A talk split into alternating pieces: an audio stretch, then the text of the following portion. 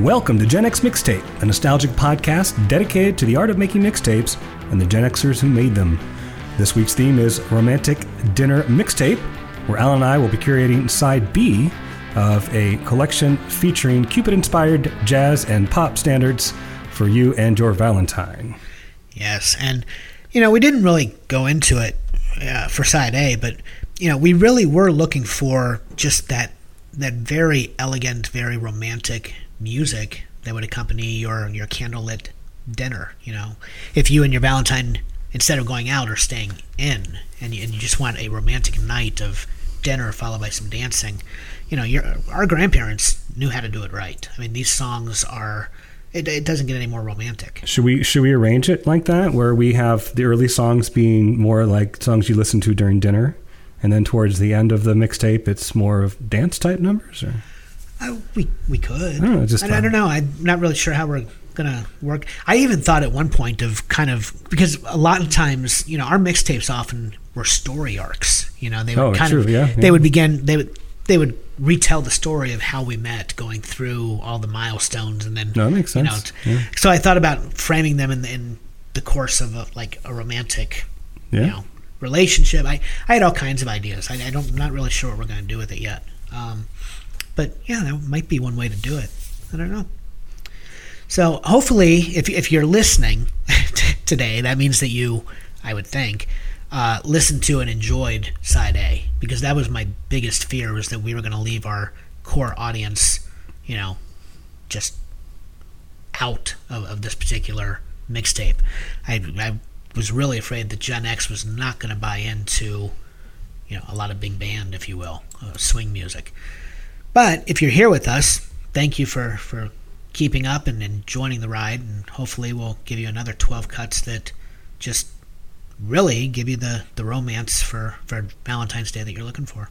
So Well, I guess I'm up first then. you are, yes. All right. Well, um, one of another one of my big introductions to big band, swing, jazz, pop standards, all that was, uh, of course, the movie When Harry Met Sally, and that was, uh, I would say, for a lot of Gen Xers, the first time they really identified this music as being something they would want to listen to, um, as opposed to just being their grandparents' music Right. because Harry Connick made it, um, you know, made it made it relevant, made it, made it sound fresh. Um, of course, the big single off when Harry Met Sally was uh, "It Had to Be You." Yep. Um, it was on VH1, may, maybe even MTV, and of course, you and I love that movie. Oh, you know, I still do. I, I you know, I, I insist it is simply the, the greatest romantic film, at least of our generation. right. So and, and I'm a sucker for, for, for dialogue, and, and that was a great, almost not quite, but almost a walking and talking romantic comedy. I mean, it just basically focused on two people and their their interaction, not a whole lot of other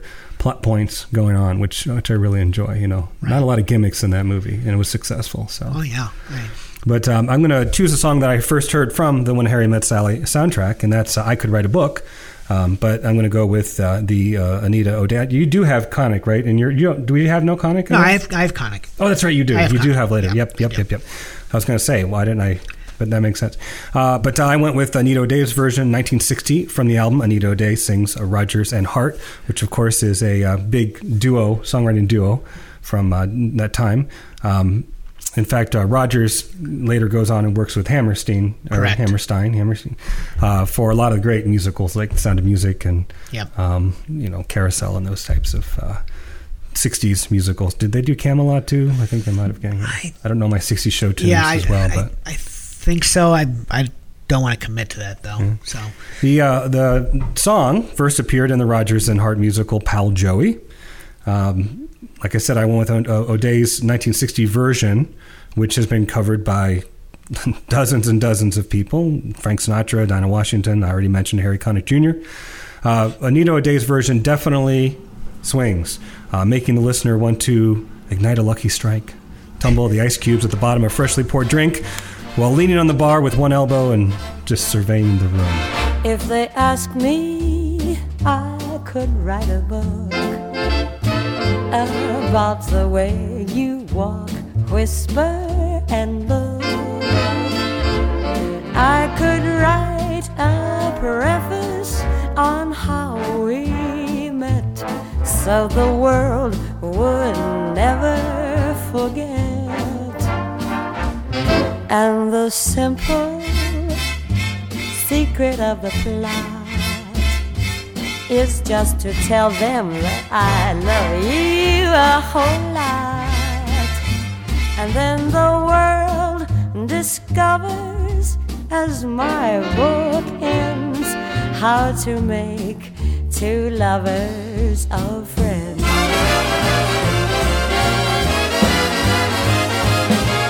Anita O'Day, she isn't. Now, you know, there's a name that if you don't know a lot of this music, you you may not know the name Anita O'Day. I mean, she's she was every bit as popular and as important to to jazz as Ella, Billie, Sarah Vaughan, who I don't think we have any Sarah Vaughan. Who don't? Um, but you know, Anita O'Day, for whatever reason, Gen X, I, I can't recall ever hearing her name. You know, when I was younger, and, and if I didn't know swing music today, I I doubt I would hear her name still. Um, yeah, she played an important role though because she changed the public perception of the female jazz singer. Um, she she well for one thing she her her moniker if you will she was known um, she she she received this this honorary title from the tabloids she was known as the Jezebel of jazz um, because she she had a heroin addiction uh, like like Billie did and thanks to drug busts and resulting jail time and she she, there was a time when her name was synonymous with scandal. Um, but she changed the perception of the female jazz singer, not necessarily in, in that light. She she just rejected the traditional image of, of the cute looking, sweet voiced female vocalist in the big band era.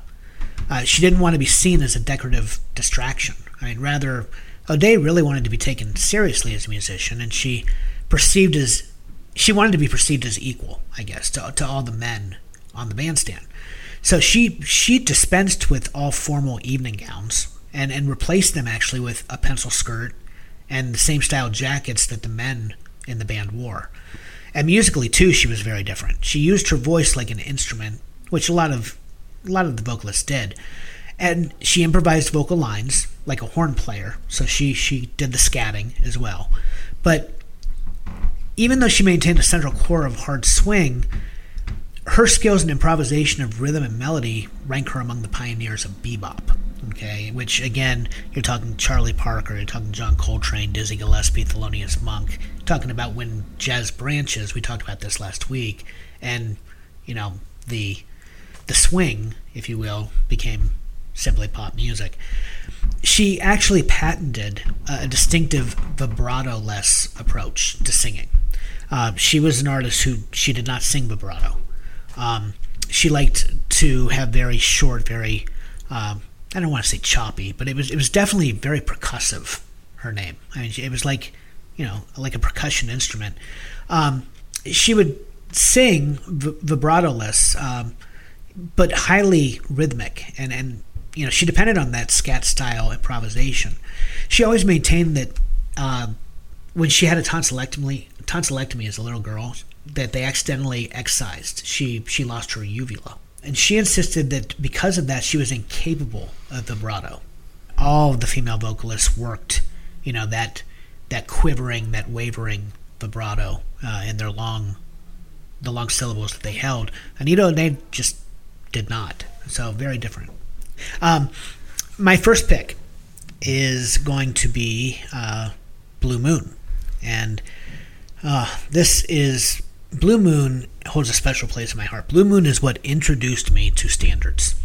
I actually, my grandparents um, in 1981, they were going to have a 40th anniversary party, which was going to be, you know, dinner and then dancing. We had the band, uh, all you know, all all all three of their kids, my dad, his sister, and his brother, and then all of you know their kids, uh, me and all of my cousins.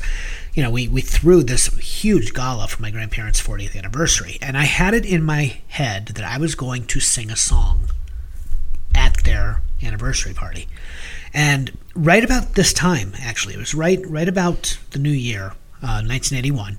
I went out and, and you know I asked my parents, you know, I wanted to sing a song, and they suggested Blue Moon. And you know, Blue Moon, what I knew of Blue Moon was the doo wop song by the Marcels, right?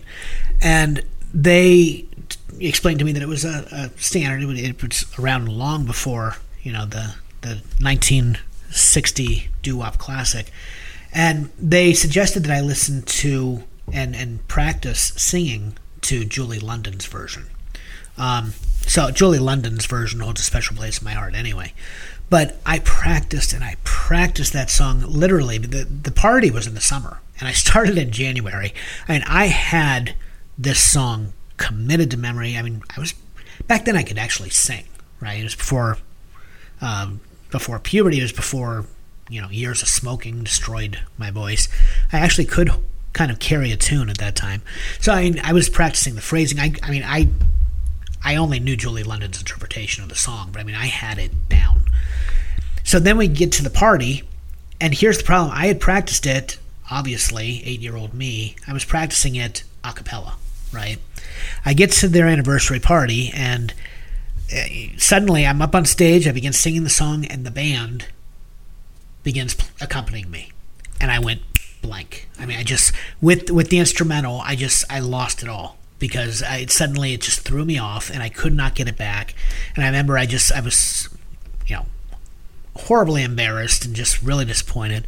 And my grandparents didn't care; they thought it was the cutest thing ever. But um, this song, this was my introduction to standards, so I had to include Blue Moon. Um, it, it's just it's it remains to to this day one of my favorite songs. It, it's another standard from the Rodgers and Hart songbook, first recorded in 1936. Um, it was actually, even in 1936, it was the first instance of that familiar 50s progression in a popular song. The 50s progression, folks, is a, is a chord progression and, and a turnaround common in early rock and roll songs. It sometimes goes by the name heart and soul chords, the Stand By Me changes, or the doo wop progression. So, you know, there's your connection to the Marcels again. Over the years, Blue Moon has been covered by a myriad of artists, right? Every genre. I mean, from Billie Holiday to Cyndi Lauper, Sam Cooke to Beck. I mean, this song has been covered by everybody. But I wonder how many remember actress Cybill Shepherd's cover of this song. Beautiful. Oh, it's it's amazing. From Moonlighting, from Yes. the Moonlighting episode. Yeah, she recorded The black it. and white sequence. Exactly. Yeah, she recorded it in that groundbreaking episode from the second season. And, you know, as we explained last week for Side A, a majority of these standards were first performed in Hollywood movies of the 1930s and 40s. Well, one of the things I admired most about Moonlighting was its love for old movies. Very nearly every episode of that show featured some allusion or homage, you know, and, and it was most apparent, obviously, in the episode The Dream Sequence Always Rings Twice from season two. Series creator Glenn Gordon Caron, he, he, he actually called the episode a Valentine to a style of filmmaking that had gone out of vogue. And what a perfect Valentine it was. I mean, the episode featured two dream sequences set in the 40s, one Maddie's, the other David's. And the sequences were shot on actual black and white film stock, with each dream put on different stock so they would appear authentic. ABC, they hated the idea of doing a black and white episode. They proposed that the show be filmed in color and then decolorized later to make it cheaper. But, you know, Caron, he suspected that the network would pull a fast one and air it in color, so he, he just said no. ABC was also convinced that people would think something was wrong with their TV sets. So, to assuage them, Caron asked Orson Welles to do an introduction that told audiences the episode was supposed to be in black and white. Caron never thought Welles would actually agree to it, but he did, and it's it's a marvelous scene. Sadly, a week after he filmed it, Welles passed away. So the episode then was, uh, which aired a few days later, it was dedicated to him. In both dream sequences, Shepherd plays the role of Rita, a female vocalist fronting a big band of the era. And in Maddie's dream, Rita remains stationary and croons Blue Moon. In contrast, David's Rita wiggles her hips, dances around the stage, and flirts with her audience while singing, I Told You I Loved You, Now Get Out. Um, fun fact since Maddie and David worked at Blue Moon Detective Agency, Caron wanted Shepherd to sing the Rodgers and Hart Blue Moon. And she agreed to do it, but only if she was able to sing I Told You I Loved You in the second sequence. So there you go. And to the surprise of Moonlighting fans, when, the, when, when she sang, she was good. I mean, she was quite good. And I'm sure many of our listeners, I mean, you you likely remember Bruce Willis's short-lived singing career, right? The Return of Return Bruno. of Bruno, yeah. But what most probably may not know is that Cybill Shepherd had and still has a singing career as well. Unlike Willis, she continues to record and perform in concert to this day. Um, you know, the Memphis-born former model, she has actually recorded 12 albums in total. And, and the first, titled Cybill Does It to Cole Porter, was released in 1974. Um, she sings jazz standards, and that's that's her her thing. She she is a jazz singer. She often quips that three different record companies went bankrupt after she did albums with them, which is true. and she often tells how after hearing one of her albums, Frank Sinatra sent a telegram to the producer saying what some guys would do for a broad. And when performing live at, at the beginning of every set, she reminds her audience that the more they drink, the better she'll sound. So I give her props for for that wry self-deprecation, but, but the truth is, she actually sings really well. She began taking singing lessons at age 16 with the coach of the Metropolitan Opera Chorus. And, you know, with her penchant for jazz, she actually played with some heavyweights. On, on her second album, which was titled Cybill Getz Better, Getz spelled G E T Z, as in Stan Getz, the saxophonist, um, she has a solid jazz ensemble backing her up, led by legendary tenor saxophonist Stan Getz, with other jazz luminaries from the West Coast jazz scene. And additionally, the songs were arranged by Brazilian guitarist Oscar Neves, who is a founding figure of bossa nova itself. So while it's true that Shepherd has limited range, no one will ever mistake her for one of the great female vocalists. She takes the Fred Astaire approach in singing, and she works carefully within that range and even uses the limitations to her advantage. And the trumpet solos on Blue Moon, I mean, they perfectly complement her voice on the track, and she stretches out ravishingly. Uh, Blue Moon is, is a sexy torch number in her hands without a trace of campiness, and her intonation, her timing are perfect, and her voice is strong. It's, it's daring, it's true. Somewhat bland, but there's a southern languor and warmth that manages to break through as she sings the song, and the result is exceedingly easy on the ear. Add to that a stunning big band arrangement by the incredible Alf Clausen, and you have a cover that deserves a second listen. So I thought, I've got to include Blue Moon from Moonlighting, right? Yeah. Until I discovered that Spotify doesn't have it. Now, we have never, or uh, I should say, we have not since we've really began focusing and, and you know kind of laying out the songs on Spotify. We have not picked a song that Spotify did not have. I, I know early in for in the first season we had some that we would discover as we were sequencing. It's not here, but this is the first time that I'm deliberately choosing a song that is not on Spotify because I want you, I, I want our listeners to hear at least a small part of this song by Cybill Shepherd. You know, because it's it's truly amazing.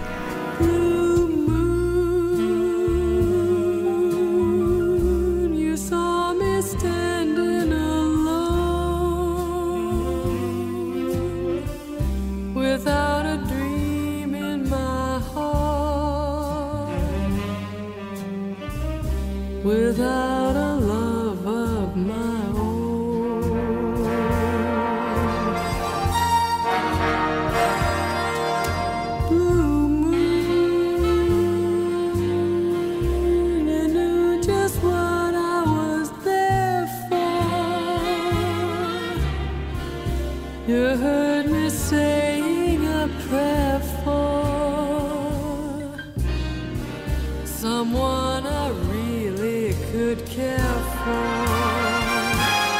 But on our sequence, I am going to go with Julie London, um, who is just Julie London deliver, delivers hands down probably the sexiest version of Blue Moon ever recorded. Um, it's just it's just simple accompaniment with a guitar, um, a jazz guitar, and mean it's just Ju- Julie London didn't have a lot of range either, but she was very soft-spoken. She sang like she like she talked. She would actually crowd the microphone. She put her voice, she put her mouth on the microphone, and she would sometimes even whisper, you know, sing, whisper uh, the lyrics. It came across so breathy and sultry, and you know, she, Julie London, and she was drop dead gorgeous. So, unfortunately, she has become kind of a footnote uh, to the you know popular culture of the 50s and 60s, but she had a string of huge albums. Uh, Cry Me a River was her, her biggest hit uh, from her first album.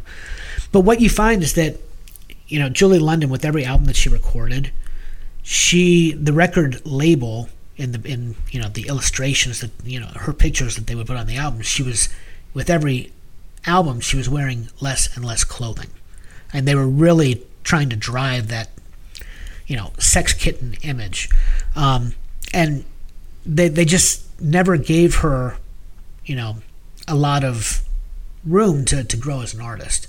She was literally, I mean, in the era that she, she was recording, I mean, this is the Mad Men era, right?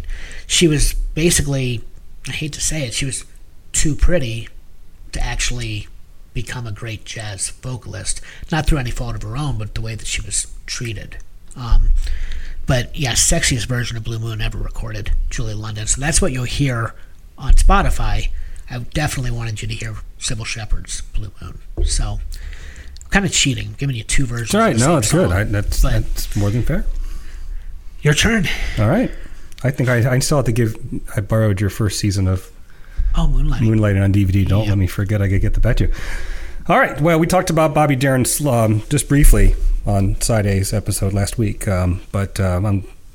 I, I do. I love Bobby Darin. I said last week, you know, I kind of just saw him as the splish splash guy, you know, with some of the '50s rock and roll stuff. But uh, when I found out that he kind of had these whole swinging jazz standards side of him, uh, of course, I, I knew Mac the Knife. Um, I'm beginning to see the light. I was introduced to um, from the Swinger soundtrack, uh, Beyond the Sea. I just love that song. Beyond, I I love love Beyond the Sea. I, I was that's the one I suspected you were going to go with, but I was really excited to see which one you did choose. Went with More from 1964 from uh, Hello Dolly and Goodbye Charlie. You're a big fan of More? oh yeah, Yeah, yeah. The uh, song originated from an Italian documentary film, Mondo Cane, uh, but it's been recorded by so many artists over the year. Again, this is a common theme, right? Vic Dana, Carol Williams, Roy Orbison, Frank Sinatra, Judy Garland. Uh, I haven't heard all the versions, uh, but of the ones I have, Bobby Darin's is my favorite. Uh, Why? Because I just think there's no cooler crooner voice than Bobby Darin. Uh, unfortunately, he passed at the age of 37. He had like a childhood illness Yeah. um, that uh, kind of destroyed our opportunity to see uh, potentially decades more of great performances, kind of like a, a Tony Bennett figure. Yeah, he um, uh, he was one of the greats, and you know, he had just um, just recorded Splish Splash and Dream Lover, that two of his big big rock and roll hits. That same year, it was under the suggestion of his publicist um, and a friend, Harriet Wasser. Um, I think is how you pronounce her name. She actually suggested that he record an album of standards, which he did. It was called That's All. And you know, Mac the Knife is on that album, of course. Mac the Knife won the Grammy for Record of the Year in '59, and it won Darin the Grammy for Best New Artist. The song was number one on the Billboard charts for nine weeks in 1959. It, it still today is one of the biggest selling records in history. And Bobby Darin, what is so incredible about Bobby Darin is that he was the first rock and roller to bridge the single record and the album gap between teenage and adult. Uh, you know, the teenage and, and the adult buying. The kids liked them and the parents liked them. Exactly. Yeah. Yeah.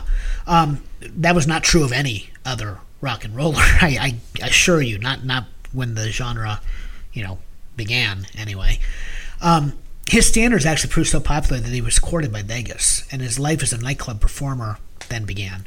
And he was arguably, you know, he was one of the most popular acts that Vegas ever had.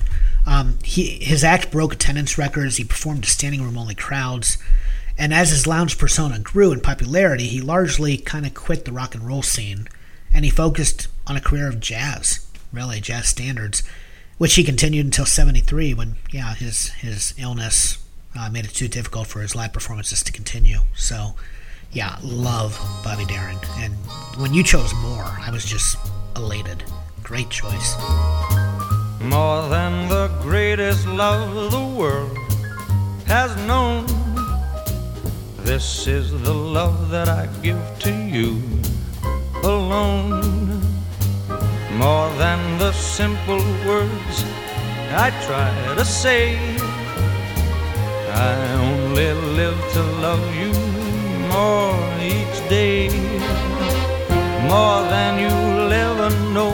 My arms long to hold you, so my life will be in your keeping. Waking, sleeping, laughing, weeping longer than always is long, long time. But far beyond forever, you'll be mine.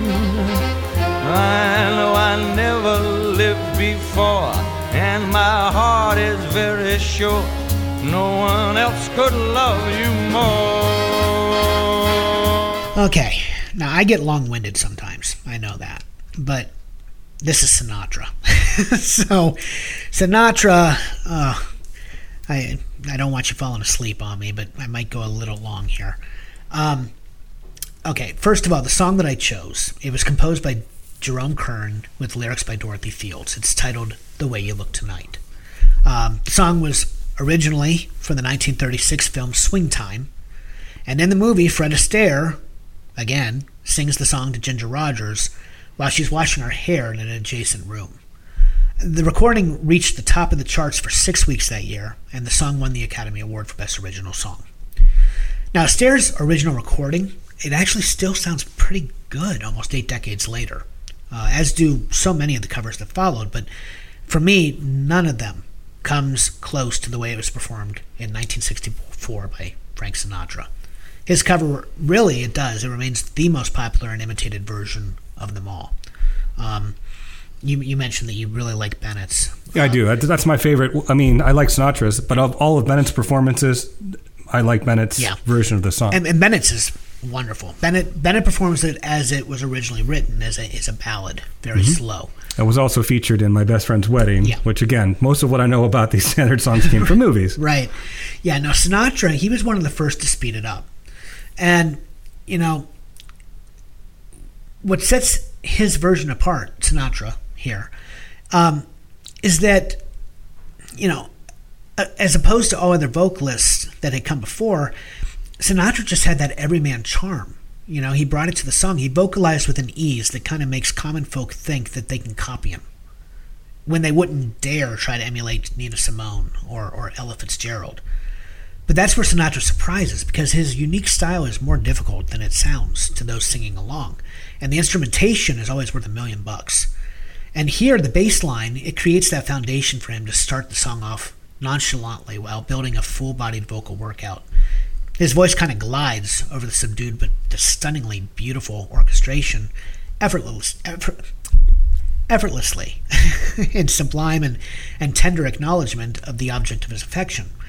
So, you know, through the decades, Sinatra's musical embellishments here have been reprinted and retaught as the sound as the, the songbook standard uh, for for this often imitated crowd pleaser.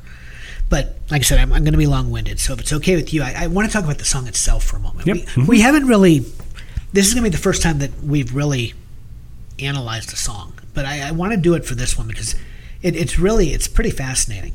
Um, you know, the song begins someday when I'm awfully low, when the world is cold, I will feel a glow just thinking of you, and the way you look tonight.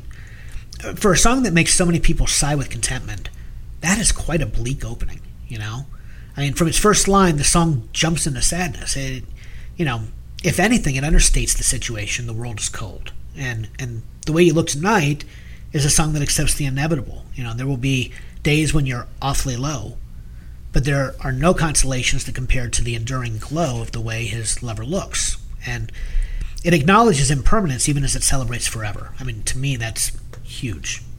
And then, this is a song that has no chorus. And that was unheard of among standards. But it, it doesn't need one. Instead, the song just flows in a continuous line. It never pauses to develop what has gone before. You know, most composers work in shorter bursts. They, re- they repeat that two bar melodic and rhythmic idea to aid memorability. Take, for example, It Had to Be You, right? You repeat a tone up, It Had to Be You, and then you take the phrase up another notch, I wandered around, and reprise it instantly, and finally found, you know. Gershwin does a lot of this too. I mean, embrace me, my embraceable you, take the phrase up, embrace me, uh, you irreplaceable you, and, and so on. But but the, the way you look tonight, it starts and it flows to the end like one sustained continuous thought. It's an AABA song, but unhurriedly. So with 16 bar sections, lyricist Dorothy Fields, I mean, she wrote one long flowing line, a 26 word sentence, and with one very unobtrusive rhyme. I love this rhyme. Still, in the beginning, someday when I'm awfully low, when the world is cold, I will feel a glow just thinking of you. Glow is it, it's half buried. You know, it's, it's it's a half buried rhyme, but it's the trick of the song, because composer Jerome Kern he wrote this very tender melody, and lyricist Dorothy Fields she matches it in all its sweet warmth. I, I just love the unobtrusive but perfect words she puts on that three pickup notes, uh, with which the composer starts with the second section. Oh, but you're lovely, with your smile so warm and your cheeks so soft, there's nothing for me but to love you, just the way you look tonight. And there you have another disguised rhyme. Warm is paired with for me, and love you completes of you in the previous section. So, I mean, the middle section, the release, it just keeps the song's flowing quality. Most composers opt for contrast, you know, a legato middle following a choppy staccato main theme. But on this song, the release just, it's just that. It's a natural development of all that has come before it and then there's the song's transition, which is beautifully poised. You know, with with each word, your tenderness grows, tearing my fears apart, and that laugh that wrinkles your nose touches my foolish heart. And the lyric, it trembles on the brink of grandiosity, right? But then it settles for this rueful, human, goofy sentiment. So the potentially overblown fear tearing is balanced by nose wrinkling, right? And it's it's it's just this image of comfortable intimacy and true tenderness. So many songwriters, you know, of this era, they gave serious love songs to the serious love interest, and they gave funny songs to the comedic couple, and never the twain shall meet. But most of us are serious and funny, romantic and silly, sensuous, foolish, all at the same time, and few songs walk that tightrope. And then the killer. Lastly, there's no words, just a perfect contented hum. Mm-mm, right? Singers love that little hum, but I've only ever heard one version make it work up tempo, and that's Sinatra's swinging cover with a closing hum of pure contentment. You know, Sinatra, oh, Dave, he, he was a legend, and his music was the soundtrack to the second half of the 20th century. And, and the best Frank Sinatra songs, they resonate as strongly today as they ever did.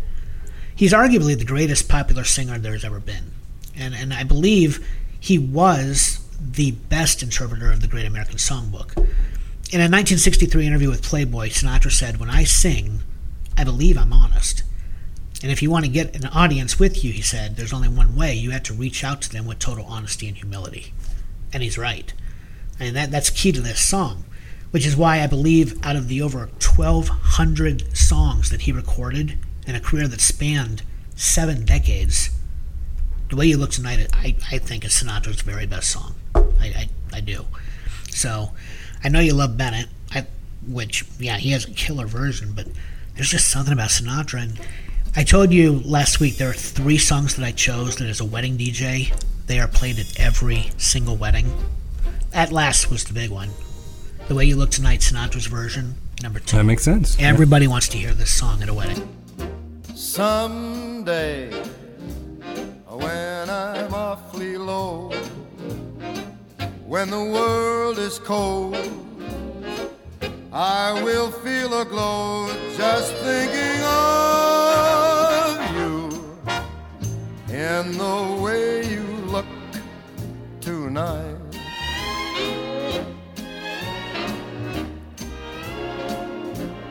Yes, you're lovely with your smile so warm and your cheeks so soft.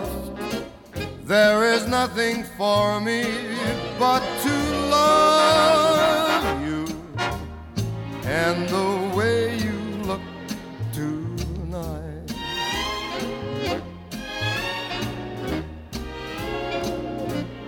Sorry, I know I No, it's good. That was a great analysis. just gave a poetry lesson. It's a great analysis. I just this song I oh I this is oh, probably my favorite song. It had to be you as a close second of the standards, but this is uh, this one's just for me the greatest. So, nice. Very good. but now you're gonna talk about probably the most smoldering and sexiest song Yeah, from the era. from So, the album "Things Are Swinging" in 1958. I'm going with "Fever" by Ah. Peggy Lee. What a song. Um, like many Gen Xers, I first heard Peggy Lee performing "He's a Tramp" in "Lady and the Tramp" when I was a kid. Yep. Although I didn't know who Peggy Lee was at the time. No, but even that is a smoldering song. Yeah. You know, Peg is kind of hot in the pound. So I, I really have always loved the minimalist arrangement of this song. Basically, it's clicks and upright bass, occasional drum flourish, um, but it just focuses on, like you said, Lee's kind of sexy vocals. Yep. Um, the song first appeared two years prior, in 1956, recorded by uh, Little Willie John. But Lee's version is, is, is very different. In fact, uh, uncredited, she rewrote lots uh, of the lyrics. Um, I I believe the whole part about uh, John Smith and Pocahontas and uh, Cleopatra. yeah, th- those, were her words. Yeah, she's uncredited. yeah. yeah. Yep. Um, now, this always surprises me, despite being such a classic, and I would rank this like uh, for me like top ten of, of, of the traditional pop jazz, whatever we're calling them these days. Um, this song only reached number eight on the Billboard chart. Yeah. It was not. I mean, it was a hit, but it wasn't a, a smash hit as I would have expected. No, you're right. But but you know, number eight for a swing for for a jazz number in the rock and roll era, that was unprecedented. I guess. Okay. Yeah. I mean, that's it, fair. it it might as well have hit number one because jazz tunes did not hit, you know, the, top of the chart. Gotcha. So, um, yeah, I mean, oh boy, it her version. I mean, it's it's it's inspired by a slightly more rockabilly version of Fever, you know, which was by Ray Peterson. Uh, he he recorded a version in '57, uh, one year before hers. But yeah, Lee eventually heard, you know, Little Willie John's version and, and just decided to record her own take, and you know, it, it filtered this edgy teen angst through the cool sophistication of a female jazz master at the top of her craft. I mean, it's just incredible. And, you know, she insisted, like you said, on that stripped down arrangement, right? Um, and, and her producer, Dave Cavanaugh, and the conductor, Jack Marshall, they wanted to be bigger. You know, they, they wanted the full orchestration. And Lee just, she just put them in their, in their place. She determined that this project was going to be cool yet earthy, you know, very minimalist. And like you said, bass percussion, finger snaps, and that's it. And and the finger snaps, you know, it, it's it's just it's it's just a sparse arrangement and the satirical storytelling too. I mean, it echoed the voice of the Beat generation, really. I mean, she understood this new era and her place in it, and she wanted to tap into the burgeoning rock and roll audience. She used beat slang in the lyrics, such as "Julie, baby, you're my flame," and "Daddy, oh, don't you dare." and you know she swings in that perfect R&B tone over the West Coast cool school inspired arrangement. Mean, this is a song that still today it, it, it does it just smolders. I mean, it is it is still one of the sexiest, sultriest, eh, most incredible songs I think that has ever been recorded. Never know how much I love you. Never know how much I care. When you put your arms around me, I get a fever that's so hard to bear. You give me fever. When you kiss me, fever. When you hold me tight, fever in the morning, a fever all through the night. Sun lights up the daytime, moon lights up the night. I light up when you call my name, and you know I'm gonna treat you right. You give me fever. When you kiss me, fever, when you hold me tight. Fever in the morning, a fever all through the night. the last thing I'll say about it, you know, it was a brilliant culmination of, of experimentation and pop excellence. But this song, Lee's Fever, it was the subversive voice of sexuality under the repressive spirit of the conservative 50s. It was kind of like a signpost for the sexual revolution that was to come, you know? I mean, she, she, I think she got away with a lot on this song because she was Peggy Lee. Mm-hmm. You know, had a teenager recorded this song, Oh, yeah. oh, it, it never would have, no one would ever have heard it on the radio. Right. So, yeah, no, fantastic tune. Okay, so now we do get to Ella and Louis. Yeah. And, oh boy, you know, when I hear Louis Armstrong play, and honestly, it's like the purest expression of the human spirit. You know, I mean, music historians they rave about his tonal purity, but they tend to downplay those aspects of his music that can't be discerned by the five senses. Uh, To me, the feel that Louis Armstrong gives to his music, combined with that exceptional, you know, those exceptional technical gifts, is what gives the sound its spiritual essence. I mean, he he influenced every form of modern popular music, every one, and he was the source for many features of music today that we take for granted. Prior to Armstrong's ascendancy, music was a very highly structured and organized experience, where accurate replication of a piece was all that mattered. Even early jazz, I mean, it, it sounds oddly confined with within conventions, but Armstrong he introduced the world of music to the value of improvisation, both instrumental, instrumental and vocal. And he made improvisation a vital and viable aspect of music because he imbued his improvisations with technical brilliance and this irrepressible spirit that made the listening experience enjoyable and inspirational. I mean, he here's the thing about Louis Armstrong. He gave musicians permission to do more than perform music. He gave them permission to play music and to explore, to break boundaries, to create, to have fun, right? Now, when I hear Ella Fitzgerald sing, I dream. I mean, simply simply put, her voice is rapturous. I mean, it it embodies all that's beautiful with with a sense of wonder. Ella has been given the honorary title of the Queen of Jazz for her purity of tone, impeccable diction, phrasing, timing, intonation. I mean, she could do it all. Her horn-like improvisational ability, particularly her scat singing. I mean, she invented her vocals as she sang, and she produced melodic lines that put her in the same category as the great instrumental improvisers. She was, is, and always will be recognized as the single greatest female jazz vocalist of all time. I mean, there's a reason why she is known as the First Lady of Song. So, you know, in a career spanning seven decades, she recorded 70 long playing albums, and she recorded more than 2,000 different songs. 2,000. And with her warm and lovely voice, I mean, she just reached heights that are simply unattainable by by jazz vocalists today. They were unattainable by her own contemporaries at the time. So it's it's no wonder then that when Armstrong and Fitzgerald, two of their generation's most vital, most universally venerated voices and musical spirits, when they collaborated on a series of duet recordings in the 50s, the resulting multi-album run proved enormously popular. But here's the thing on paper and from a vocal perspective, the pairing seemed incompatible, really.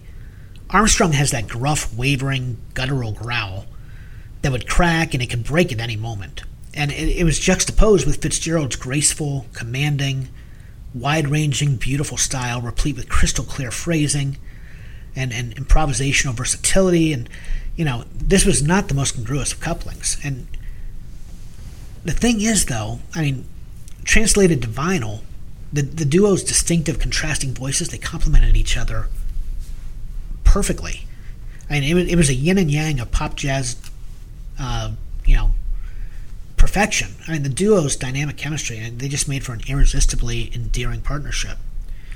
So, the, the first of the albums that paired this prize duo was Ella and Louis. It was produced by Norman Granz. The LP was a huge hit upon its release, and it has only grown in popularity in the years since. Well, everything fits and flows on, on the album with a pulsating inevit- inevitability. I, I, there's a clarity, a, a wholeness of sound, and a supple mastery of phrasing that should make this album daily listening for any aspiring female singer. And with this album, Armstrong, he kind of breathes himself into full stature again. He, he reminds anybody who had forgotten that he was still the unrivaled premier male jazz singer. Because Armstrong hadn't sung many of these songs in years, and the challenge kind of awakened the whole musician in him. And because the melodies and lyrics were fresh to him, there were no pat routines for him to fall into. So hearing him, hearing the both of them interweave on this album is kind of euphoric, even. Well, I love their version of uh, "Let's Call the Whole Thing Off." Oh yeah, yeah. incredible. Well, and there's so many. I mean, to me, I, for the longest time, I had "Our Love Is Here to Stay," or rather, "Love Is Here to Stay," because that one is just. I think their voices, the way that they interweave on that one, is probably the the strongest of their recordings. Not necessarily the best, but it's the strongest. Uh, That one's not from Ella and Louis. That's Right, but I just from- mean from the two of them. album, yeah. Right, right, right. But the thing is, I decided to use a different version of our of "Love Is Here to Stay." So I, I could have picked any song by these two, any song, because every last one is a classic. Everyone is epic. Everyone is incredibly romantic. In the end, I just chose my favorite ballad of, And this one's of the era. Along for for the time. I mean, five minutes plus. Yeah. Oh, uh, This is an intense slow dance song. It is, yeah, and it, it is. It's it is without question my favorite ballad of of. You know, when you look at the Great American Songbook, it's my favorite one. It's "The Nearness of You." Um, the song debuted in 1938 in the movie Romance in the Dark. Louis and Ella's recording, though, to me, I, this is the definitive version of the song. I mean, uh, it's just it doesn't get more romantic than this. It's not the pale moon that excites me, that thrills and delights me. Oh no, it's just the nearness of you. It isn't your sweet conversation that brings this sensation. Oh no, it's just the nearness of you.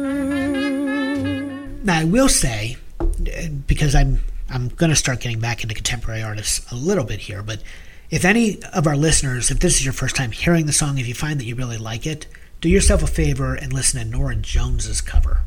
Uh, it's on it's on her Grammy Award winning album "Come Away with Me," because Norah Jones' performance of "The Nearness of You" is without question the most romantic version of the modern era.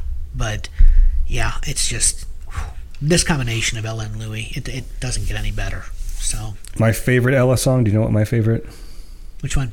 Bewitched, Bothered, and Bewildered. Oh yeah, It's my my favorite performance from her, yeah. Oh, and that's you know that song. which was pretty risque for the time. Oh, very yeah. I mean, she talks openly in that Yeah. song about a few Right. things.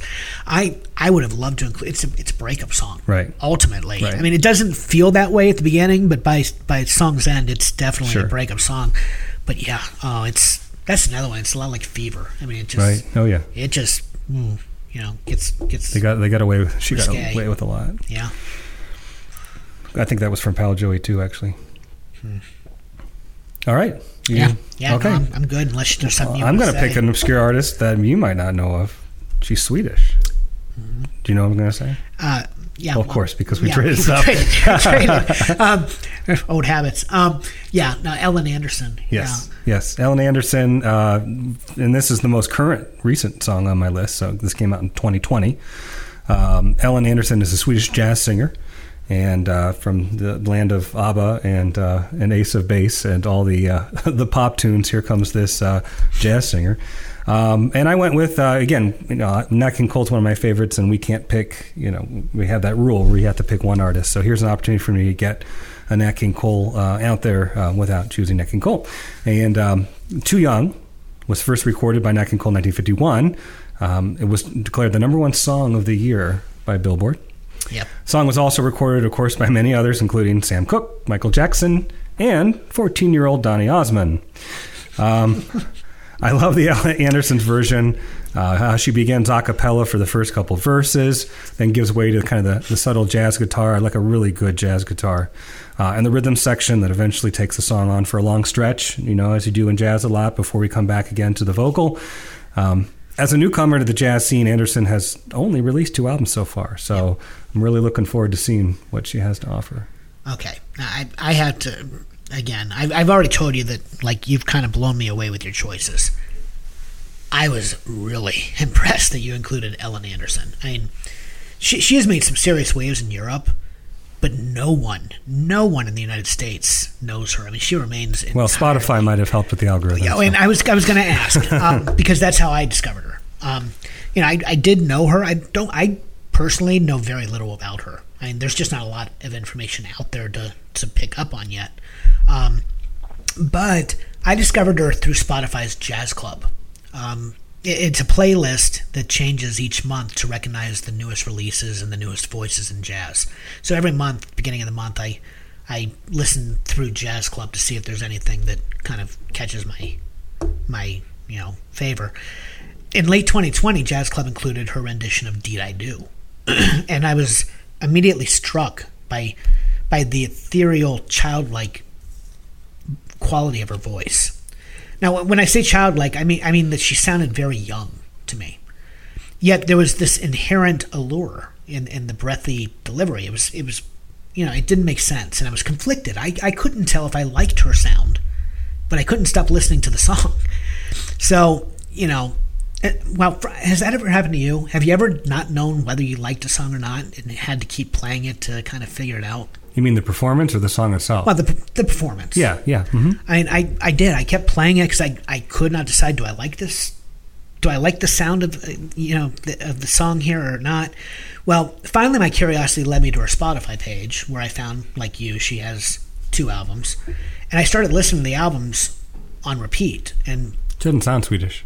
No, ABBA sounded Swedish. yeah, and and that was another Piece thing. of Base sounded Yeah. Swedish. I mean, I was shocked to learn that first of all, she wasn't a child at all. She was 30 years old. Right now, there have been other jazz vocalists known for their girlish voices. I mean, 1950s recording artist Blossom Dearie was was one great example of that. Still, I did not see it coming. I mean, I continued listening to her, and man, she grew on me. Right? She has this voice of like tissue paper, and it, it kind of enrobes a jewel. really, her vibrato sometimes gets intimate, as it does on her rendition of "I'll Be Seeing You," or it gets misty, as it does on her cover of "Smile." Hell, her voice is like a sheer 90 on this song, on Too Young. Um, but on repeat listens, I began to hear her a little bit differently too. I mean, in truth, she has a tone and a sense of swing like vintage Anita O'Day. Her English, yeah, it is incredible. I mean, for, for it not being her first language, I would never know. I would never know that. And her enunciation, her intonation, they're stellar. She also has this incredible feel for, for when to be on, behind, or ahead of the beat. So, yeah, and you know, she's part of a quartet. Every member is considered equal, and she is one of the four members of the quartet. And you know, this particular recording, it, it's a very unconventional arrangement. Uh, it's- far far cry from Nat King Cole's original, but you know, the significant there's there's just a lot of significant emotional range, a playful feel to the arrangement, but it's very I mean, it's this is a very soft song, and it, it challenges well all of her music. Kind of challenges the way in which many jazz vocalists relate and participate in music. Downbeat, I did find a review from Downbeat, which uh, is a premier jazz uh, magazine. Downbeat said uh, it best in their review of the album. It, they said Al- Ellen Andersson's depth charges of vocalese as well as lyrical phrasing may cause listeners to rethink how standards post Diana Krall can be sung. That's that's like spot on.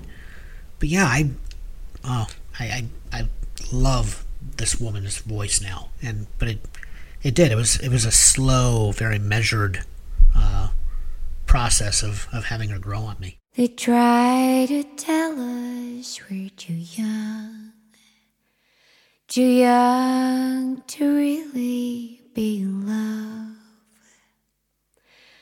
They say that love's a word, a word we've only heard, but can't begin to know the meaning of. And yet we're not too young to know this love will last though years may go. And then someday they may recall we were not too young at all.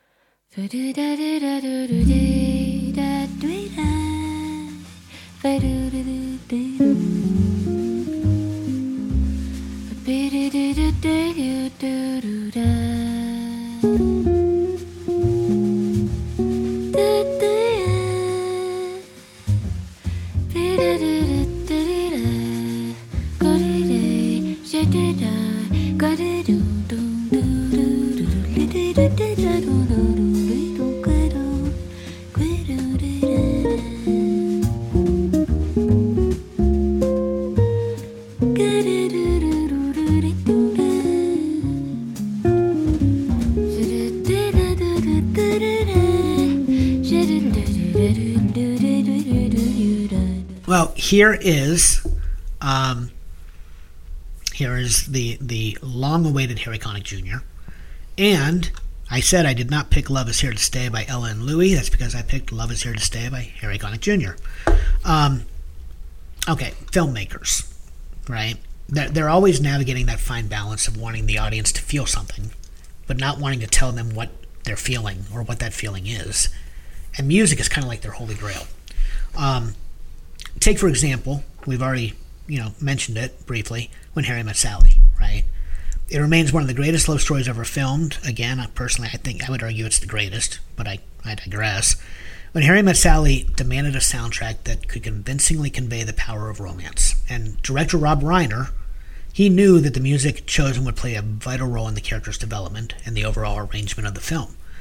He wasn't interested in a traditional instrumental score, and he knew he wanted jazz and pop standards from the Great American Songbook. It was a brilliant move by Reiner because the songs he chose, many of which we have also chosen for this mixtape, different versions, but you know, it, it invoked the ideals of that more innocent and romantic age. The swing music and ballads from the 40s and 50s, I mean, they, they help when Harry Met Sally feel timeless, and they, they allow Rob Reiner to pay homage to the, the romance movies of that era. So it's clear to anyone watching the movie that while Harry and Sally may be a late 80s couple, a love story is a love story, no matter the decade which kind of explains why we're doing what we're doing for this Valentine's Day special, I suppose. Um, but but Reiner he asked young jazz pianist Harry Connick Jr. to compose and perform the movie soundtrack. Right, Connick was already well known within jazz circles, but moviegoers had never heard of him. And that changed quickly because with his swinging piano skills, his warm baritone vocals, I mean, Harry Connick Jr. recorded and orchestrated some of the most romantic songs of all time for this soundtrack, including like you said, it had to be you. Let's call the whole thing off. Don't get around much anymore. I could write a book. But Love is Here to Stay. His arrangement and his performance of Love is Here to Stay, that one just, it, it I find it so exotic, kind of. Um, I don't know. I, I, can't find a better word for it. Um, the movie soundtrack itself, it, it, eventually reached double platinum status. It earned Connick his first Grammy Award. Suddenly, Connick was everywhere and he had that those slyly innocent eyes, slicked down, swept back pompadour. You know, he he not only crooned like a young Frank Sinatra, he looked like him, and he evoked the supple swagger and the charismatic demeanor of Sinatra's Bobby Soxer heyday. So soon, he even provoked the same fan reactions as Sinatra, notably among young women. I mean, they swooned, right? Connick has a voice kind of built for standards, though, and, and perhaps it's best suited to ballads he, he's admitted that while he loves to sing all kinds of songs, he feels more comfortable, most comfortable singing ballads. He says that it's, you know, he has longer to sing the words and to communicate. And really, such rapport with his audience was key to his rising stardom. But uh, as for the song itself, Love is Here to Stay is it, it's a popular jazz standard composed by George Gershwin with lyrics by Ira Gershwin uh, comes from the 1938 film The, the Goldwyn Follies. It was the last musical composition George Gershwin completed before his death. And Ira, his brother, wrote the lyrics after George's death in tribute to him. So I chose this one though. This one does not have. Uh, there is a big band, and you do hear the big band come in uh, in the instrumental break. But this one, as I said, the arrangement is just really unusual there's an emphasis on percussion, and you know, really of no Connick's voice on this one because at times his vocals are isolated, so incredibly isolated. I mean, he's he's singing a cappella on the song, and then finally, you know, the song readily demonstrates why Connick prefers ballads because from the very first note you will immediately understand why young women do swoon for him. It's very clear our love is here to stay. Not for a year, forever and a day. The radio and the telephone and the movies that we know, they're all just passing fancies that in time may go. Oh, my dear. Our love is here to stay. Together we're going a In time, the Rockies may crumble, Gibraltar may tumble there. They're only made of clay. Oh, our love is here to stay. Wonder why? Do you think Michael Bublé is popular just because kind of he's younger now and Harry Connick's considered, Well, or did Harry just kind of slow down because he got into acting and I, I think it's a number of things. Connick has continued to record, and I'll be honest, I stopped buying and listening to his albums. Um, as we were approaching this, I went back. I listened to all the albums I do know, and the albums that I I purchased, the albums I loved. But then I started listening to some of his newer stuff. It's not bad, but it, it's it's almost he's he's kind of shifted. I mean, it's still jazz, but it's it's almost like a adult contemporary adult jazz? contemporary jazz exactly Yeah, yeah. and you know I, it's just it, he's lost that just that magnetism and that, that you know that drive that charm that, that kind of defined him early on Buble I think Buble was Buble was just the the next you know he, he stepped in and kind of fulfilled the role that Harry Connick had you know um let go of I just the thing is Harry Connick always struck me as being very humble and very um, he loved the music. He was in it for the music. I, I'm sure he wanted to make money. Every artist wants to make money, but he I, I always got the impression that really more than anything he wanted to introduce the world to jazz music. Buble does not have that. I mean, Buble just he comes across very smug to me. Um, his his delivery is just I think he's too flashy.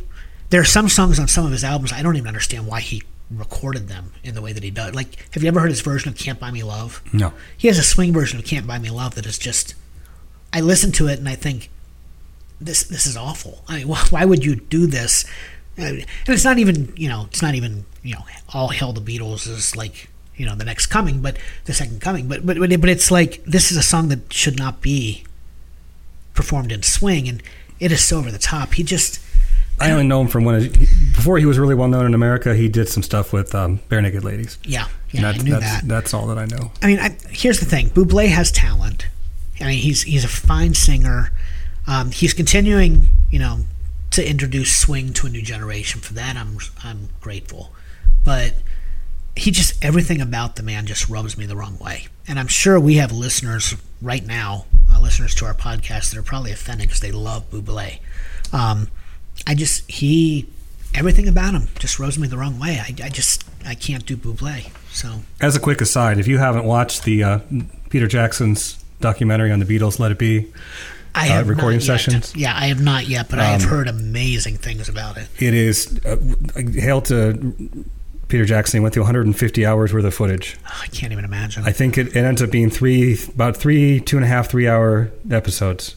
So you're getting like around nine hours or so of the 150. And there's no there's nothing there's no narration. There there are a few subtitles to give you some context of things but it's not told there's no voiceover. It's it's it's like you are sitting in, in the studio and you're watching the Beatles right? Yeah. No, I've, I've right? And, and and have fun and horse around and fight and everything. It's like they they almost forget that the cameras are there and it, you think you know it, it's a it's a fan watch i wouldn't recommend this to most people right. but for a beatles fan to be able to sit in the studio with them for nine hours and just be a fly on the wall that's exactly what this is Yeah, no, it, it is definitely on my, my to do list. I, I've heard so many amazing things. I've, I've actually heard that it. I I don't. I've read this a couple places. I don't know what to make of it, but I've read in a couple of reviews that it it goes to prove that Yoko did not break up the band. I don't know what that means, but I, I've read that in a couple of different reviews now. Yes and no. Um, there are. Uh, it shows a lot of other factors. That I, I still, by the way, have the last episode to watch. But um, you really see George Harrison's resentment and the fact that he's not treated as an equal Oh, yeah. artistically, and so that frustration you definitely see. Um, I think the biggest reason the Beatles break up is because you see with Brian Epstein having passed away the previous year or two, um, they were the kind of people that needed somebody to crack the whip. And when he died, there was no one to crack the whip, and it's like having too many chefs in the kitchen. Oh, yeah. Okay. When when Paul McCartney finally steps up and says, because you know, hey guys, we've been doing nothing for an hour here, we need to get this done, because they've kind of given themselves a deadline to write this album, record it, make the documentary, and so they have like two weeks or ten days to do it, and they're just all kind of messing, almost like if you're doing a school project and no one's right, and Right. the one person stands up and says, hey, it's getting late, we need to get this project done, and the rest of the band resented Paul for, oh well, you have to do it your way, okay, you're the ta- taskmaster, and Paul's like, no, I don't care, someone else needs to stand up. And he said, John, you used to be the, the leader, you know, and you can just see Epstein would have been there cracking the whip to get them in shape. To me, that's the biggest reason why the Beatles break up. Now, there is a discussion though that Paul has um, with the others about Yoko when um, when Yoko and John aren't there about how she's always there, and Right. so he starts bringing Linda in as kind of a counter, and then Ringo brings his wife. so, but the surprising part of it is that yeah, there are there's a lot of tension, but there is a lot of just clowning around, having fun. You know, I had the impression, I think, like a lot of people, that Paul and John were barely speaking at the end. That's what I thought. And no, you can tell from this that yeah, there's tension there under the surface, but they're still they're still having fun, cracking wise, whatever you'd say, as old chums, you know. And the fact that they're like 28, 29 years old, yeah. it's crazy. But anyway, this isn't a Beatles No, but broadcast, but I just want to recommend. I do want to see it that, so. badly. So, All right.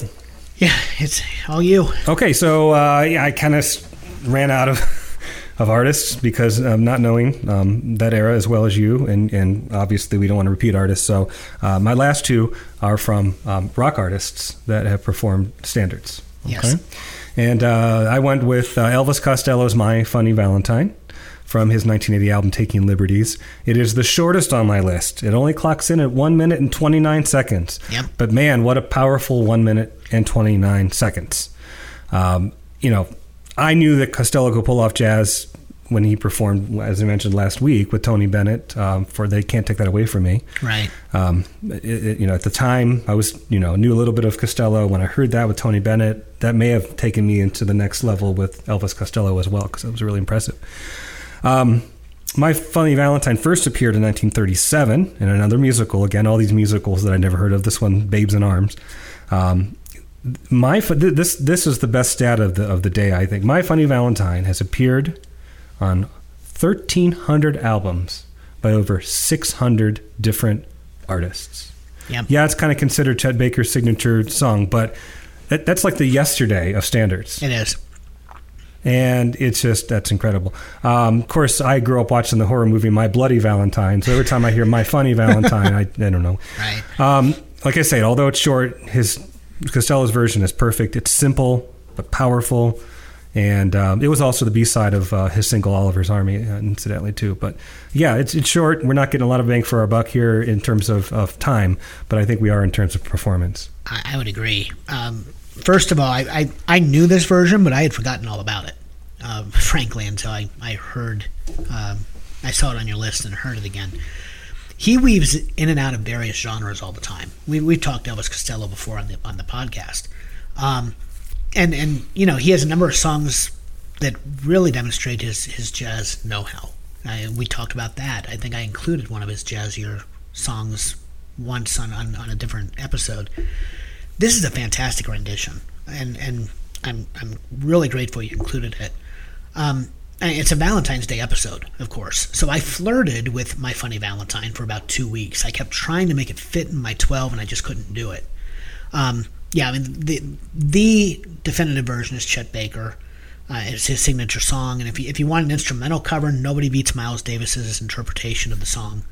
I even considered Michelle Pfeiffer's gorgeous take. Oh, yeah, yeah. Uh, it comes from the 1989 film The Fabulous Baker Boys. It's probably, I think, uh, probably the sexiest version of the song.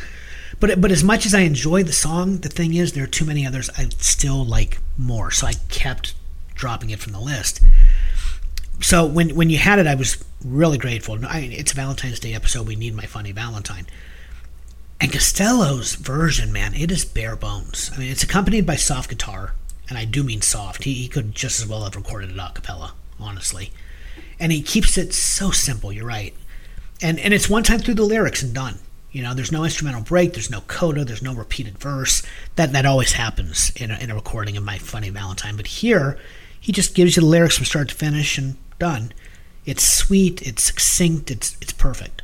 I mean, it, it's it was an excellent choice. I was so happy. I I'd forgotten all about it, and frankly, it is it's it's almost like the perfect lead in to your next pick. I, I, Which is the most controversial, right? sure. But but the two back to back, I mean, it works. It's like you know, just uh, I I don't know. I, I was just really really excited that you included it. My funny Valentine, sweet comic Valentine, you make me smile with my heart.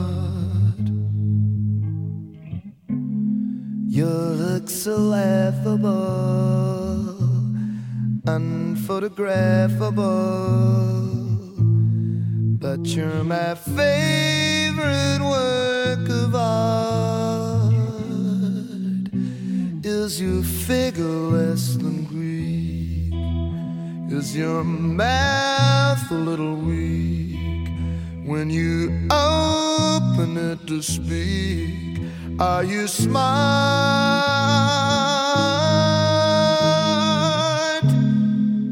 Don't change your hair for me, not if you care for me. Stay,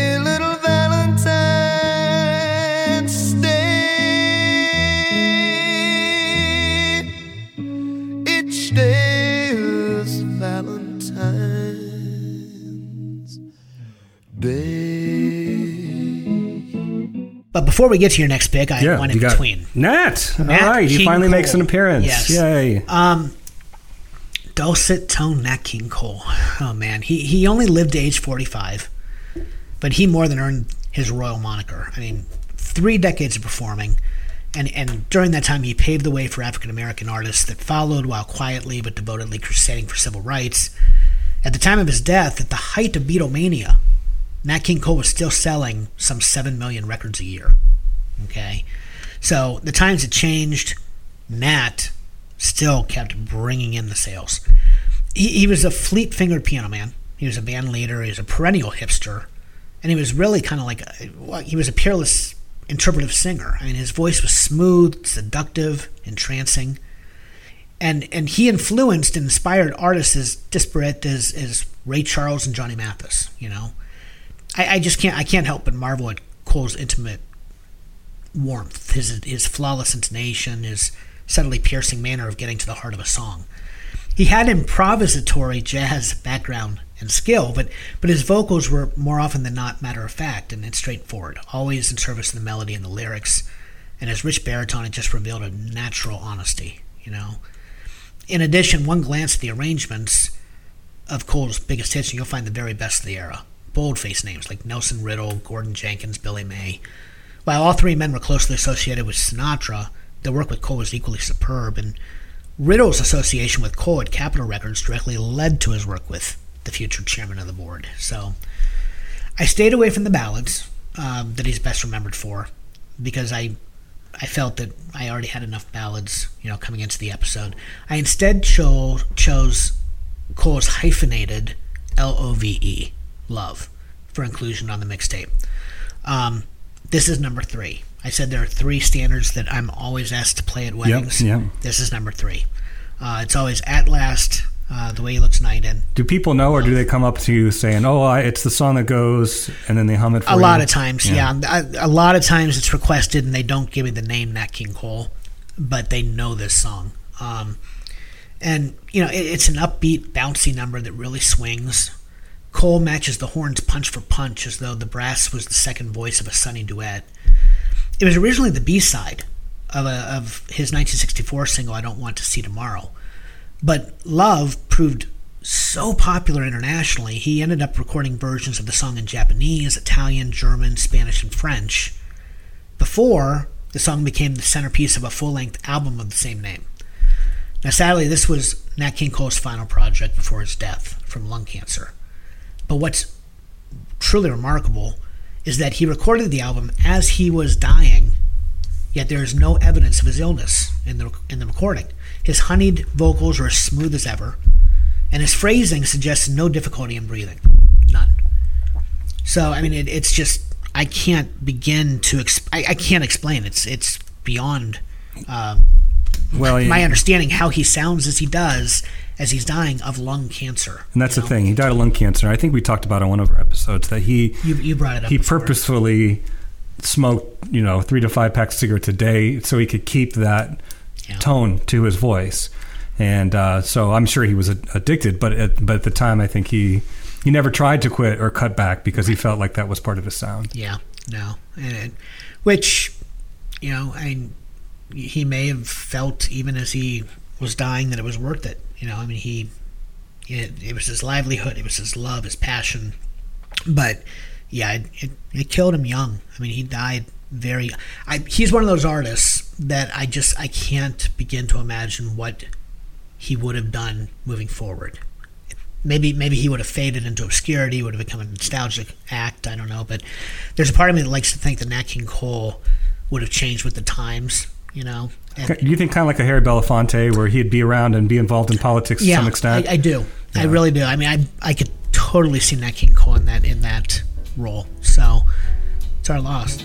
L is for the way you look at me.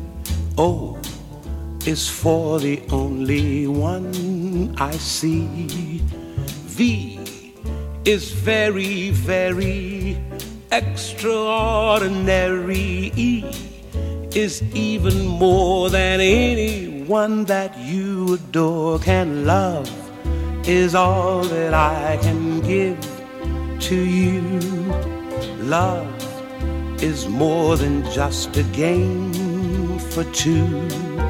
Two in love can make it. Take my heart and please don't break it. Love was made for me and you.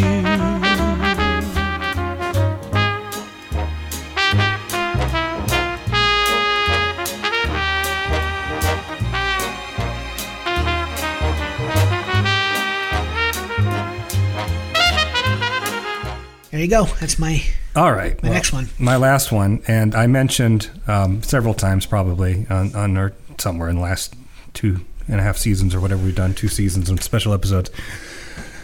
That Bob Dylan um, actually can kind of sing, and there was a I'd say like in the 2000s and some of his later recordings later in terms of his you know multi-decade career there were times where it was just like man I think he has lost it um, a lot of people just felt like okay he's just you know either he's not giving any effort like Dean Martin um, or he just um, just doesn't have the chops or or doesn't care no, it's just Bob Dylan being Bob Dylan. He's very just like he changed his voice for Nashville Skyline, and all of a sudden started singing really, really low.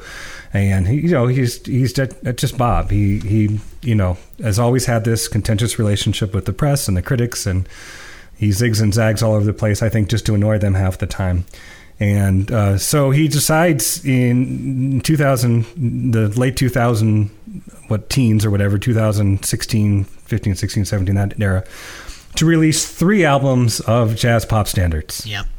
and to sing them just straightforward. And yeah, he's not classically, you know, he's not a classic crooner, but I I think he pulls it off. And the critics also agreed. They also, if he felt like he was going to tick off the critics, he he was sorely um, incorrect because uh, most of the critics thought that he uh, did a pretty pretty decent job Yeah. of just singing the song straightforward. Uh, but just the way that he shapes his gravelly delivery to that smart, the sparse, uh, smooth arrangements behind him, I think is a treat. Um, I decided to go with again. I, there's three albums worth of, of, of songs to choose from. Um, I'm going to go with "It Had to Be You." It, it's a song I love. It's a song, of course, I was introduced to from When Harry Met Sally, like many others. Um, but I think you know he's not pitch perfect here. So some people would listen to this and be like, "Oh, it's like nails in a chalkboard." But you got to kind of put it in context of, of Dylan and the whole Dylan thing, and kind of the story. I kind of just went over the fact that he just wanted to prove to people that yeah, he can still he can still carry a tune. Why do I do just as you say? Why must I just give you your way? Why do I sigh? Why don't I try to forget? It must have been that something lovers call fate kept me saying I have to wait. I saw them all, just couldn't fall till we met. It had to be you. It had to be you. I wandered around and finally found the somebody who could make me be true,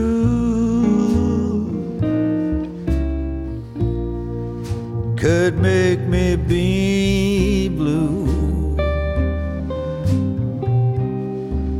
and even be glad just to be sad thinking of you.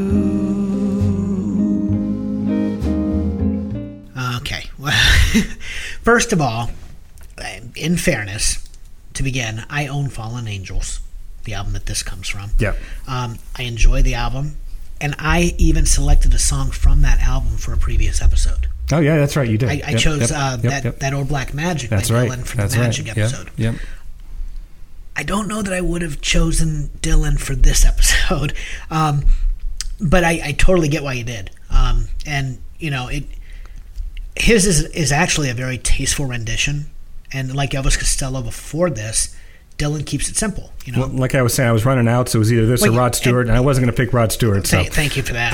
Um, but I mean, there are no frills here, which is nice. And his phrasing, Dylan's phrasing is spectacular.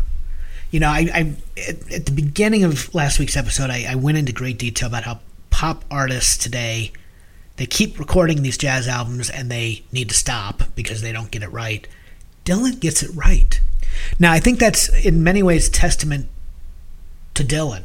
You know, just being Dylan because the man. I, I've gotten to the point where Dylan is not always my go-to. I mean, I have to be in the mood for Dylan, but he can do it all. Sure. He can do it all. He has been arguably the most influential, one of the most influential uh, musicians. Well, I think he's the history. keystone. He's the keystone. I I mean, he inspired everybody. He took everything from the past and the roots, and and then Yeah. brought it to the modern music. I I would, I would agree. And I would even argue, you know, when you listen to this, you know, these three albums, they, they're technically, yeah, they're three albums of standards, but every standard chosen is one that Sinatra did. These were technically a, a trilogy tribute Yes. to Sinatra. right. And, you know, you listen to this and you start to think about Dylan and what he's done and how he's done it. And the reality is, two entirely different genres, of course. Well, Dylan has been all over the place. You know, he weaves in and out of genres all the time. But I would argue that Dylan learned um, a lot of what he does from listening to Sinatra. Oh, sure, I definitely, without yeah. question. So, I mean, you know, his phrasing, like I said, it's spectacular. It's sometimes heartbreaking, sometimes hilarious. The playing is sublime. You know, here's the thing: he doesn't try to play this as jazz necessarily. I mean, he plays it on the guitar, and it's just it's a very beautiful. It's a beautiful rendition. I mean, it's not not jazz, but he's not going for you know a very. He's not trying to impress you with his jazz chops, I guess. Well, and, and, and so many artists today use um, auto tune Right. in a very subtle way. Uh, some, some use it in a blatant way. Um, but I think even modern artists will use it when recording to kind of, you know, because very few people are pitch perfect. Right. Uh, it takes a lot of time to get a take perfect. And sometimes, you know, they would, he's definitely not using any sort of like, you know, auto tune here. Oh no, no. Well, it's Dylan. He just allows himself to be imperfect. the man has never been tuned, auto or otherwise. But I, but this is a nice reminder, though, once again, that Dylan can actually sing. Yep. And he can sing in key. Yep. And he does go flat when he carries a note too long. Right. And that's where he, that's where you would use uh, auto tune. Right, yeah. To kind of correct the pitch. and they when don't. He, he his vibrato as he as he carries that that long phrase, it's it goes flat at the end. But I mean, he it, it's a it's a perfectly tasteful, very good cover. Um, you know, it, it it it had to be you. This is another song I oh man, I wanted to include it. And it is one of my favorites. And if I was just going with favorite songs, it would definitely have made the cut. Um, but I was also looking to introduce some new artists, and I was looking to make sure that I had a variety of the legendary, you know, vocalists. And just the way it fell out, it had to be you. Just it didn't didn't make it. Um, plus, Billie Holiday, Frank Sinatra, Harry Connick. Those are probably the three best versions, uh, in my opinion and it, they were all off the table anyway. We don't repeat artists, so I probably would have gone with Ray Charles' version had I, you know, added the song. But I'll tell you what, I'm ecstatic you included it, and I have no qualms. Well, it's my sneaky way of getting rock onto yeah, the uh, and, Big and Band I'm, episode. and I'm so. cool with that. I have I have absolutely no problem with Dylan being here, and it, it it's it's a very good version. I mean, it's uh, is it the best? Probably not, but it's good. It's very good. So there you go. And that takes me to my final pick.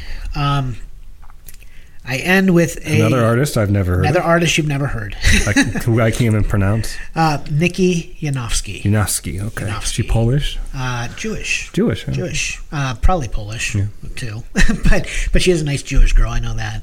Um, she's another Canadian uh, artist. A lot of Canadian artists do. They might. jazz. They might like jazz more in Canada in the mainstream than they, we do in they America. very well likely they likely may I, I you know it's when i think i didn't think of this before but i have well i mean barlow Krall buble um yanofsky um Jane Monheit so very nearly not all but very nearly every contemporary artist that i've included um, is canadian so I, I never really gave that much thought um, all right, so Yanofsky, first of all, um, in 2010, that's uh, when the album that this song comes from was released.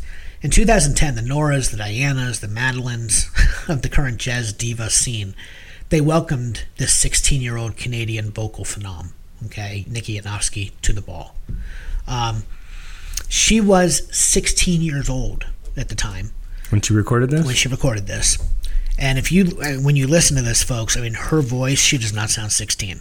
She has the confidence. I mean, she is an audacious, confident, bold uh, young girl who, who she better understood the, you know, the, the requirements, the, the, just the protocols and the, the conventions of jazz better than a lot of the people who've been performing jazz for decades.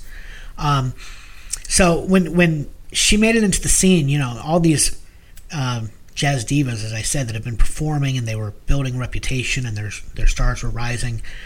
They possibly stuck pins in her effigy, honestly, because this girl gave them stiff competition.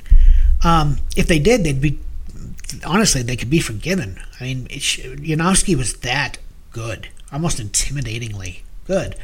Um, she had just this awesome grasp of the techni- technicalities, right, of this of the past eighty odd years of Western popular vocals, um, and like I said, just this precocious confidence for anything and everything she did. Yanofsky exhibited a, a potential that that gave even the most curmudgeonly of jazzers pause. I think, um, and the reviewers agreed. Uh, the critics. These days, when jazz vocals succeed on a pop scale, when they succeed, there's always a ghost lurking in the background. You know, Michael Bublé riffing on Sinatra, Madeleine Peyroux, who we didn't include, summoning Billie Holiday, even Natalie Cole's Beyond the Grave duets with her dad, right? In the case of Nikki Yanofsky, it is all Ella all the time. Her Ella Fitzgerald affinity runs deep. It, it formed the basis of her appeal when she grabbed headlines at the Montreal International Jazz Festival in 2006. Um, it was the reason for her inclusion on Verve's 2007 compilation We All Love Ella. It was the focus of her 2008 indie label debut, Ella of Thee I Swing, and it fueled her 2010 major label debut, uh, Nikki, uh, with Ella inspired swing classics such as Take the A Train, You'll Have to Swing It, and, and I Got Rhythm. Uh, the album was produced by Phil Ramone, whose track record includes not only late period Sinatra and Tony Bennett, but also blockbuster albums by Paul Simon and Billy Joel. And Nikki was actually a mix of songbook standards and pretty convincing jazz pop leaning originals. Um, the album's blend of ardent nostalgia and, and, crossover ambition, it said a great deal about the shifting center of, of this young young woman's talent. Her relationship to jazz was at once evocative and evasive. I mean, she, she embraced its accoutrements, uh, notably scat singing, the wordless high wire act that was Fitzgerald's specialty, with period fidelity, and, and as though she were donning a costume or inhabiting a role. Yet, Nikki Yanofsky's original work suggested that her talents were only beginning to reveal themselves. The real surprises were yet to come. Um, from her 2010 release, I've selected a song that features a really unusual mix. It's, actually. it's a strange hybrid, but I it, like it. It really is. Because here Yanofsky delivers a powerhouse version of the standard on the sunny side of the street.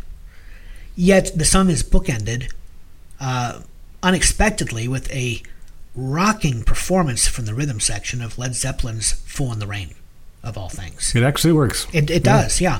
I mean, who knew that Fitzgerald blends so well with Page and Plant? That is not a combination I ever would have come up with on my own. Um, but it, it is it is just I this song. Every time I hear it, I am just blown away. Um, I'm blown away by the entirety of her of her first. Does she do a lot of hybrids, or this just kind of a? This was just, uh, well, in terms of covers, no, this is the the one. Um, but see, here's the thing: Nikki was Yanofsky's only real foray in in traditional jazz. okay. Because when she released her sophomore album four years later, suddenly she was all grown up, striking a Dusty Springfield esque pose on the cover. Uh, the album was called Little Secrets. Very, very good. And it was equally arresting um, that that her musical direction had changed. I mean, gone were the standards, which had been her calling card, and in its place were songs that were neither entirely pop nor truly jazz. And all of them were infused with a bit of 60s Motown flair. The second album uh, was produced by Quincy Jones, if that gives you any idea. And the resultant playlist suggested an impressive progression from Yanofsky's hero worship to kind of like self actualization. Um, it was also an obvious attempt to write songs for an audience her own age uh, at that point. Uh, she was 20 then.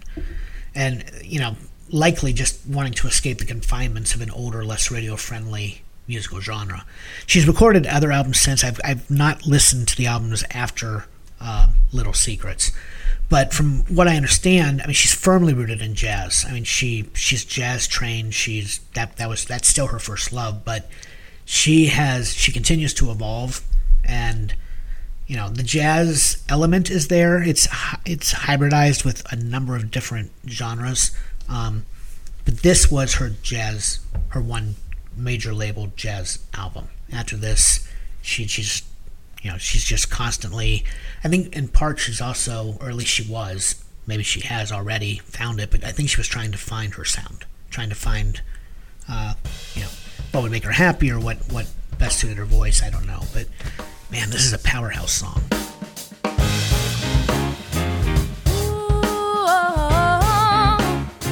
Light up the love that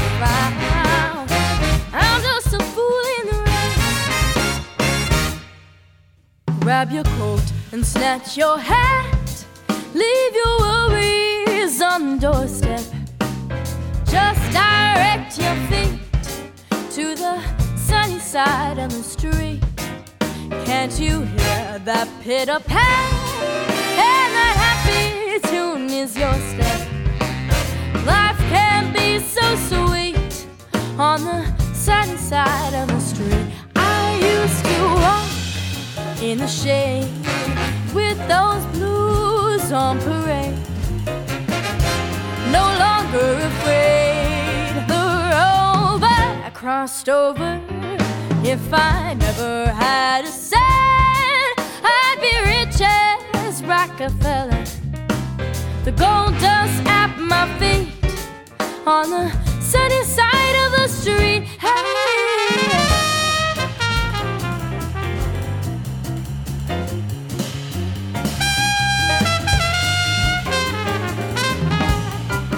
All right. Well, I think that's everything.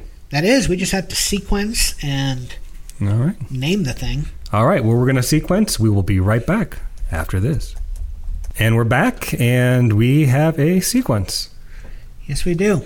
So here we go. The order of songs on arguably the most romantic mixtape we will ever make uh, for, for our podcast. It began side A with Something's Gotta Give by Robin McKelle. That leads into A Beautiful Friendship by Jeremy Davenport. That leads into Taking a Chance on Love by Jane Monheit. And then Sammy Davis Jr., All of You. Tony Bennett's The Best Is Yet to Come, followed by Peggy Lee's Fever. Ellen Andersson's Too Young, followed by Chances Are by Johnny Mathis. Deed I Do by Diana Krall. What a Little Moonlight Can Do by Emily Claire Barlow. Let's Call the Whole Thing Off by Billie Holiday. And You're Nobody Till Somebody Loves You by Dean Martin. Side B begins with That Old Black Magic by Louis Prima, Keely Smith, Sam Butera, and The Witnesses. Really, just Louis Prima and Keely Smith. I didn't have to give it the band. But, but um, then Love, Nat King Cole. On the Sunny Side of the Street, Fool in the Rain, that's the full title, by Nikki Yanofsky. More, the theme from Mondo Cane by Bobby Darin. I Could Write a Book by Anita O'Day. That leads into Love is Here to Stay by Harry Connick Jr. The Nearness of You, Ella Fitzgerald and Louis Armstrong. Blue Moon by Julie London. As a reminder, Cybill Shepherd is not on Spotify, but we do hope you enjoyed what little you heard of the song. Um, My Funny Valentine, then, by Elvis Costello, followed by Dylan's It Had to Be You, then At Last by Etta James, and we end the mixtape with Old Blue Eyes, Sinatra's The Way You Look Tonight. So, All right. I think it is. I think it's romantic as hell. Um, your grandparents would love it. so, um, you know, if you if you want to wax nostalgic and you know, just know, maybe you want to role play this Valentine's Day. You know, you want to go back to World War II and the the war years, or immediately after the early fifties. I don't know, but hopefully Swinging 60s for me. swinging 60s that works too um, hopefully uh, you will give it a listen hopefully you like what we did um, we will when we return in may i promise uh, for season three uh, we, we will be gen x once more but i thank you again for letting me do this No, of course. I, yeah, it was fun. I just I don't know. I to me it, it was different, but it's it's the perfect mix for Valentine's Day. By the way, this should go without saying, but I think we should name this uh, this particular episode "My Funny Valentine." That works for me. So there you go, a romantic dinner mixtape, "My Funny Valentine," which Perfect. makes the most sense, I think. And yeah, uh, job well done. All right. Well, watch that Beatles documentary so we can talk about that the next time we get together. Absolutely. And uh, this is the second of our special episode and our kind of between seasons. Yep. Um, but we will be back um, for season three, like you say, in the spring. Yep.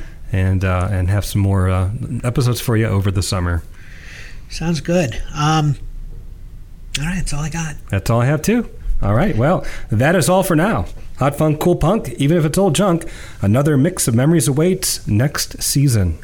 But for now, press pause, lift the needle, and hit eject. Have a very happy Valentine's Day, and we will see you on the flip side.